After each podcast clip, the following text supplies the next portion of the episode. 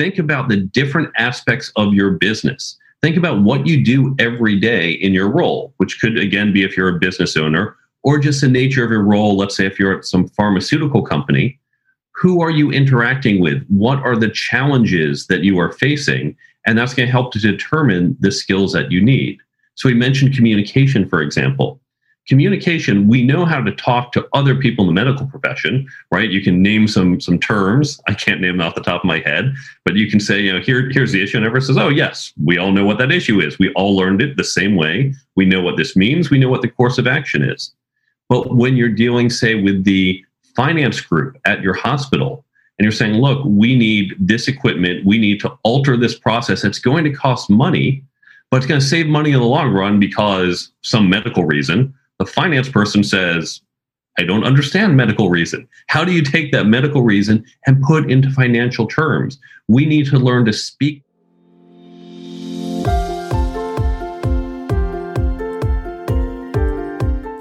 Hey there, my friend. Welcome to the Powerful and Passionate Healthcare Professionals Podcast. I'm your host, Sabrina. I am a cardiothoracic surgery PA with a background in public health and neuroscience. I'm also your peak performance coach. I had to say no to working extreme long hours where I was always on call and feeling exhausted, underappreciated, and undervalued, and said heck yes to a life and career that elevates my energy and passion without compromising my health and sanity.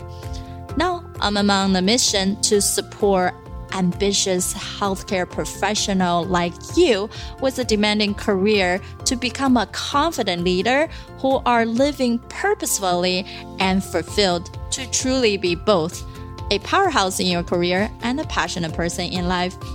Let's start our journey today.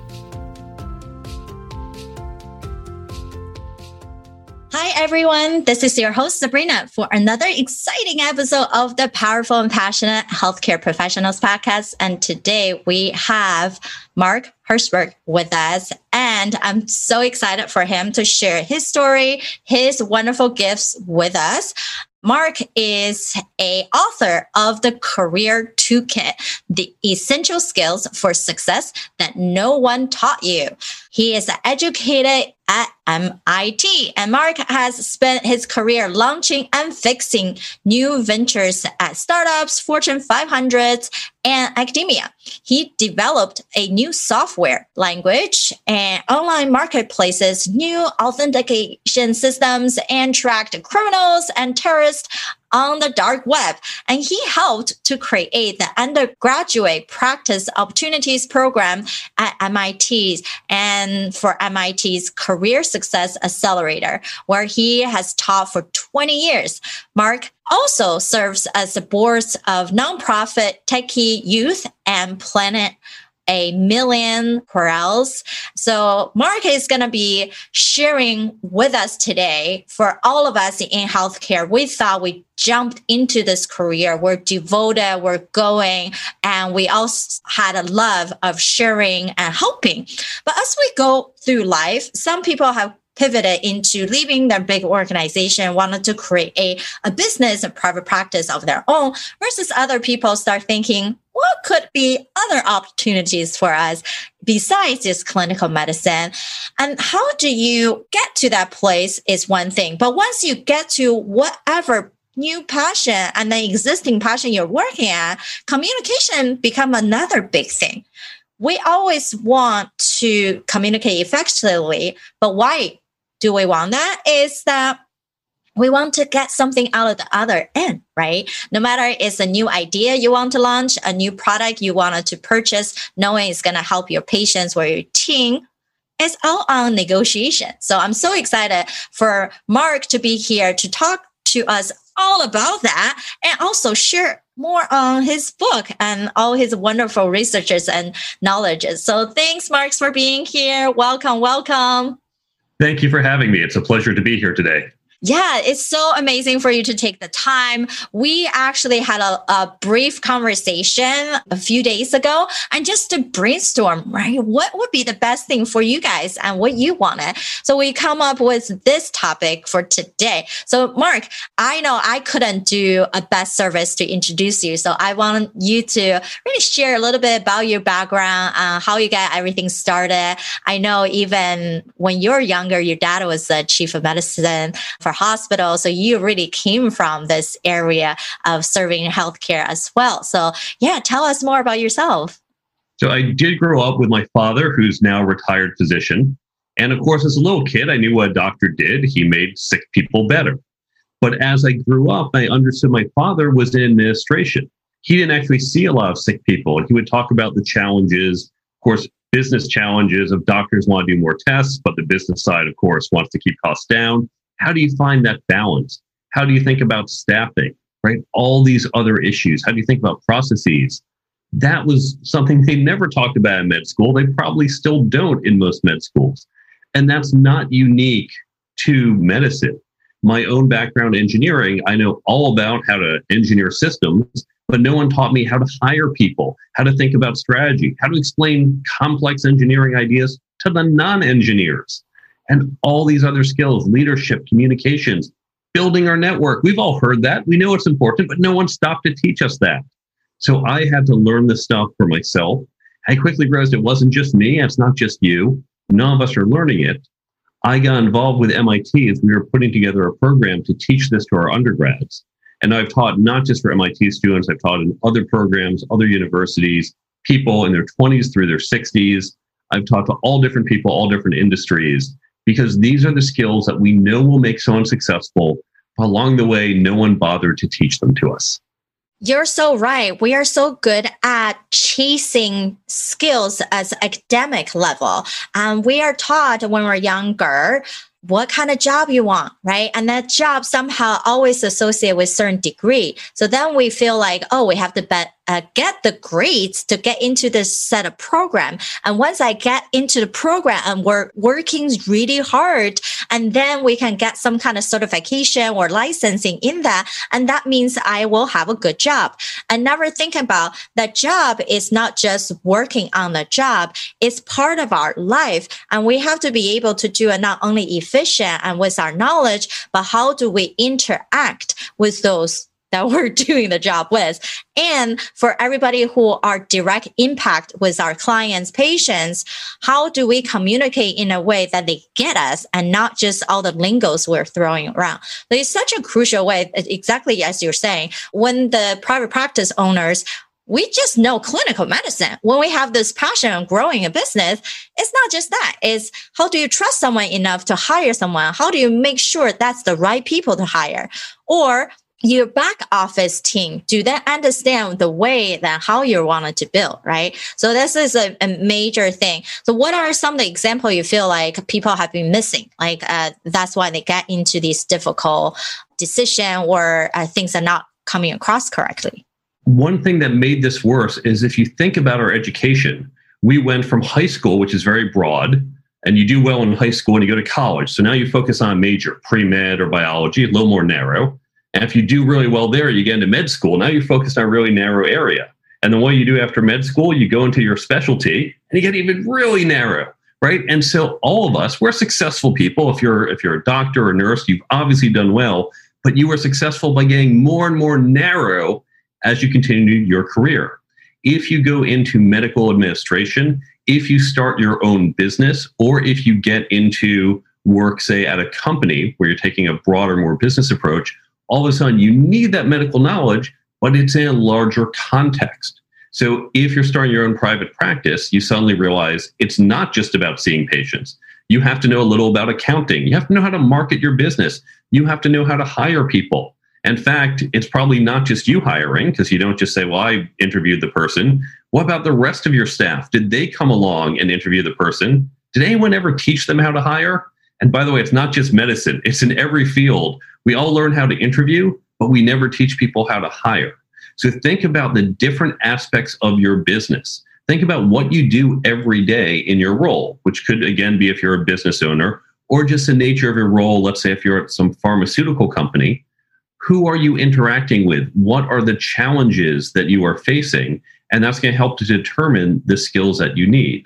So we mentioned communication, for example communication we know how to talk to other people in the medical profession right? You can name some some terms. I can't name them off the top of my head but you can say you know here here's the issue and everyone says oh yes we all know what that issue is. We all learned it the same way. We know what this means. We know what the course of action is. But when you're dealing say with the finance group at your hospital and you're saying look we need this equipment. We need to alter this process. It's going to cost money but it's going to save money in the long run because some medical reason the finance person says, I don't understand medical reason. How do you take that medical reason and put into financial terms? We need to learn to speak the languages of the other people we're engaged with because they're certainly not going to be learning to speak medical terminology. They should if they're working in this field, but they don't always. So it's on us to learn the marketing people, the HR people, the finance people, whether it's your small business or a large organization. How did they think? What are the terms they put things in? What's their mental models? How do they think about things? And how can we translate our complex technical decision making into their way of thinking so they can follow what we understand?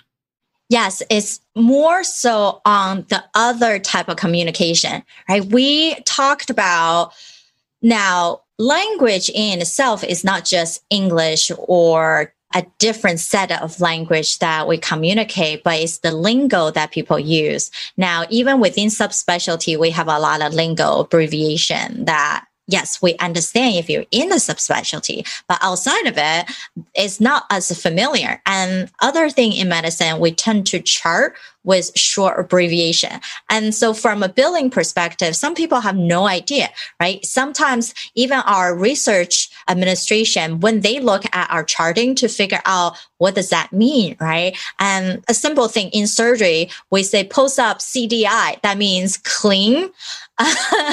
it's no drainage and then intact, but it, it doesn't come naturally from other people. And therefore, if we want to get something done, we need to talk as anybody, right? More like latent people. And sometimes we even talk about, hey, can you say it in like eighth grader? Then there's no confusion whatsoever. And you need to be something purpose driven. Would you say that's true? And how else would people be more conscious about these different languages, you would say, Mark? I was laughing because I've seen some of the medical papers I get from my insurance company. I have multiple degrees from MIT. I'm pretty scientifically literate. And I look at this and I was there for a procedure and I say, really, is that what they did? those words don't seem to correspond to what I thought we did. But this is that, that billing language. Think of it like a foreign language. So imagine if you go off to France and you're listening to a lecture in France, a medical lecture in France. And okay, you had French in high school and you're sitting there listening to the lecture. You're spending a lot of time thinking, okay, wait, I have to translate the French I'm hearing into English right? Some of your attention is going just to that translation. You're not paying attention to the message, you're paying attention to what exactly is being said. So that's less focus you can put on thinking about the problem or understanding it. The same thing happens. It's not French versus English, but it's our domain language. And this is true for any two domains, but certainly for a highly technical domain like medicine, non specialists need to sit there and go, wait, I have to translate. What does that term mean? Yeah, I think I heard someone use it last month. Okay, I think I've got it. At which point they're paying less attention to what you're trying to say, to the point.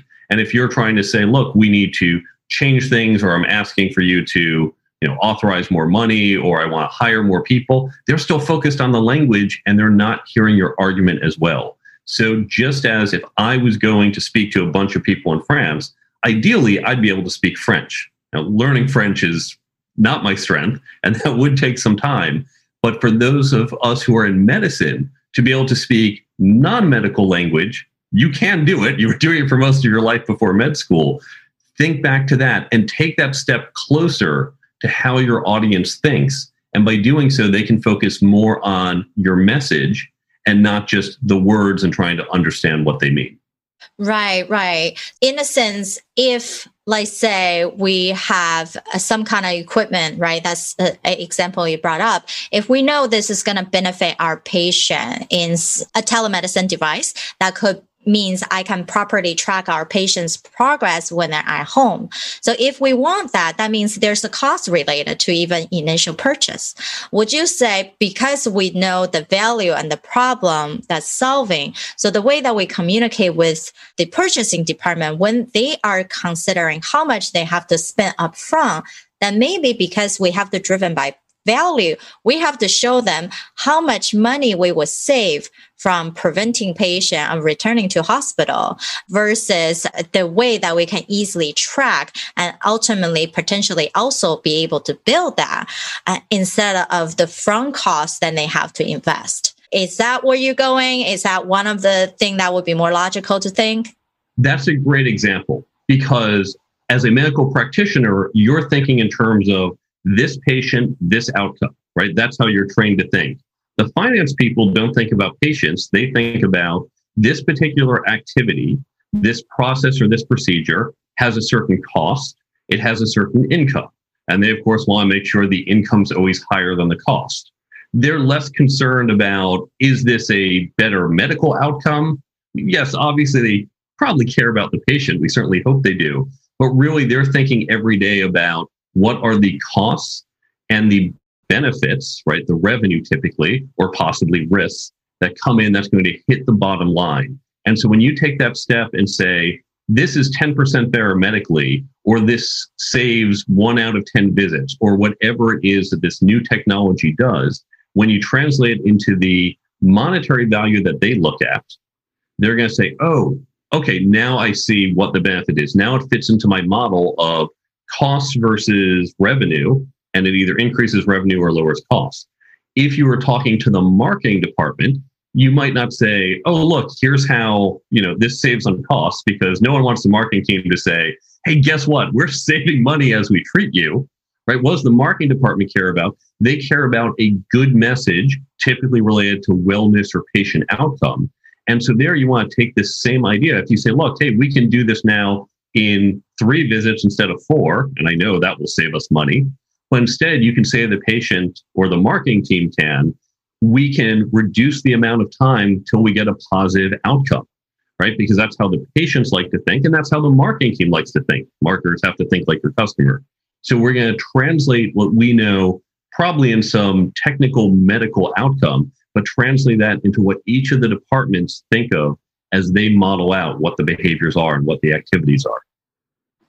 Yeah, that is so crucial. We have to think about each department, what the goal of that department is. Even within our f- smaller practice, inside of this big, large hospital organization, we still have to consider that. Now, a private practice even more crucial to have a strong foundation of marketing because you are competing with many other small practices, right? And therefore, how are you standing out? What are the ultimate outcome like what Mark is saying. Patient wants something fast, result, and quick and easy, and not spending a lot of money or visit back to you, right? Versus a billing department, they're thinking about how are you going to be most efficient with your time, and you can give the most to that patient, and you can bill better. So that's a different perspective. We have to put on different hats of okay, this group need XYZ, but group B need ABC when we're in this type of leadership, and especially we're asking for help, we need to be able to switch our hats left and right to get the best result. So that's such amazing thing. Now I want to uh, switch gear a little bit to talk about your book before we wrap up. I know it's an awesome book and even has an app to it because Mark is mathematic, technology. He has so much to do. So tell us a little bit about your book. How did you come about writing this book and how can people get the book and either purchase or get the app?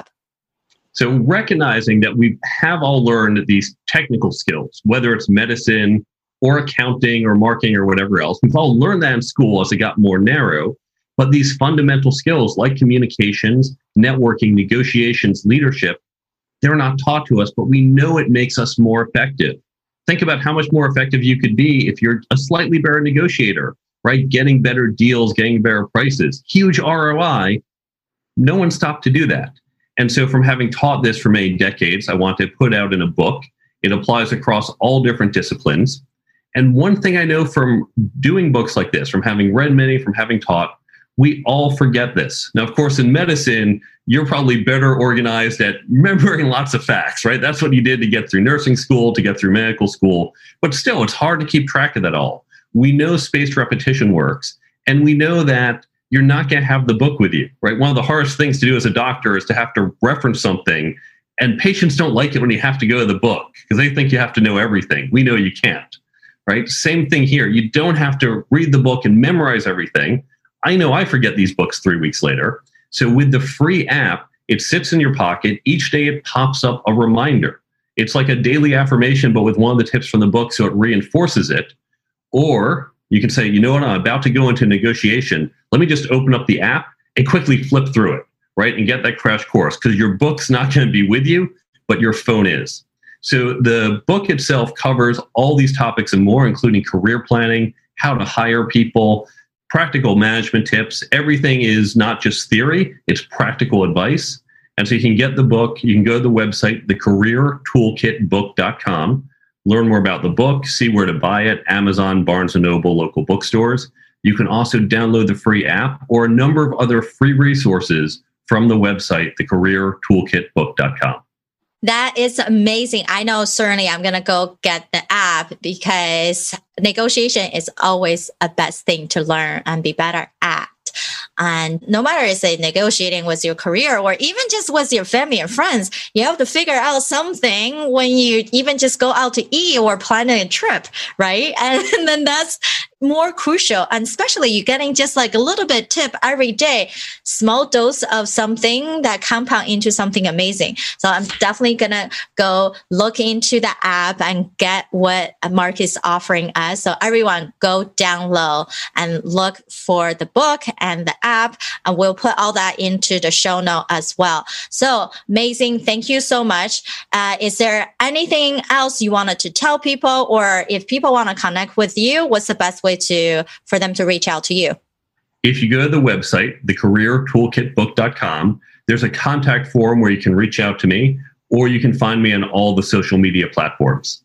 Amazing, amazing. And now, when we wrap up, we know for all the speakers, I ask them to take this holistic life assessment because we can all be experts, but it's hard to be experts in everything. And that's okay because we're just human. So, Mark, when you took the assessment, what come to your mind? Anything you would want to change? Anything surprising to you? Nothing surprising. I've spent a lot of time thinking about not just my career, my life, because when we career plan, we life plan. Mostly, I'm pretty happy with where I am. Obviously, the standout is I'm still single. And so, in uh, one of those that I think was about family or personal life, that's still a major hole. And that's something, of course, you can't unilaterally change. And it's even harder during the pandemic. Awesome. And at least now we have other ways to connect, right? There are apps and, and there are definitely different events that these love coaches also hosting. So a bunch of our episodes is also on love relationship. So listen to some of that. And then I'm happy to refer you to even some of the love coaches that I know has been doing awesome work. We all know no matter what, life is about enjoy the moment as we grow further. So everyone, we thank you so much for listening to this episode. For you to discover your career now, or even to elevate your career as a person, as someone to really create influence, we need to know how to better communicate. So go find Mark's book and download his app. Thank you, everyone. We appreciate your thoughts. Please leave a review on iTunes. And until next week, bye bye. All right, my friend, how did you love this episode? Make sure to subscribe to our show so you can continue to build your positive intelligence for that beautiful mind of yours to live powerfully and passionate. I know this just the tip of the iceberg. You probably have a lot more question on actually how do I implement those things into my own life? Well, this is the solution. Joining us inside the private Facebook group go to facebook.com forward slash groups forward slash powerful passionate, where I go live weekly to answer any questions that you have and continue to put more resources for you to help you to get to that point. You can be both powerful and passionate, where you're no longer working on any mundane work and truly focusing on the things that matter. You can be both powerful and passionate, where you can overcome any mental roadblocks keeping you from success. You can be both powerful and passionate, where you feel energized from the moment you woke up to the time you go to bed. Join me, and together we can create a life where you can be both powerful and passionate.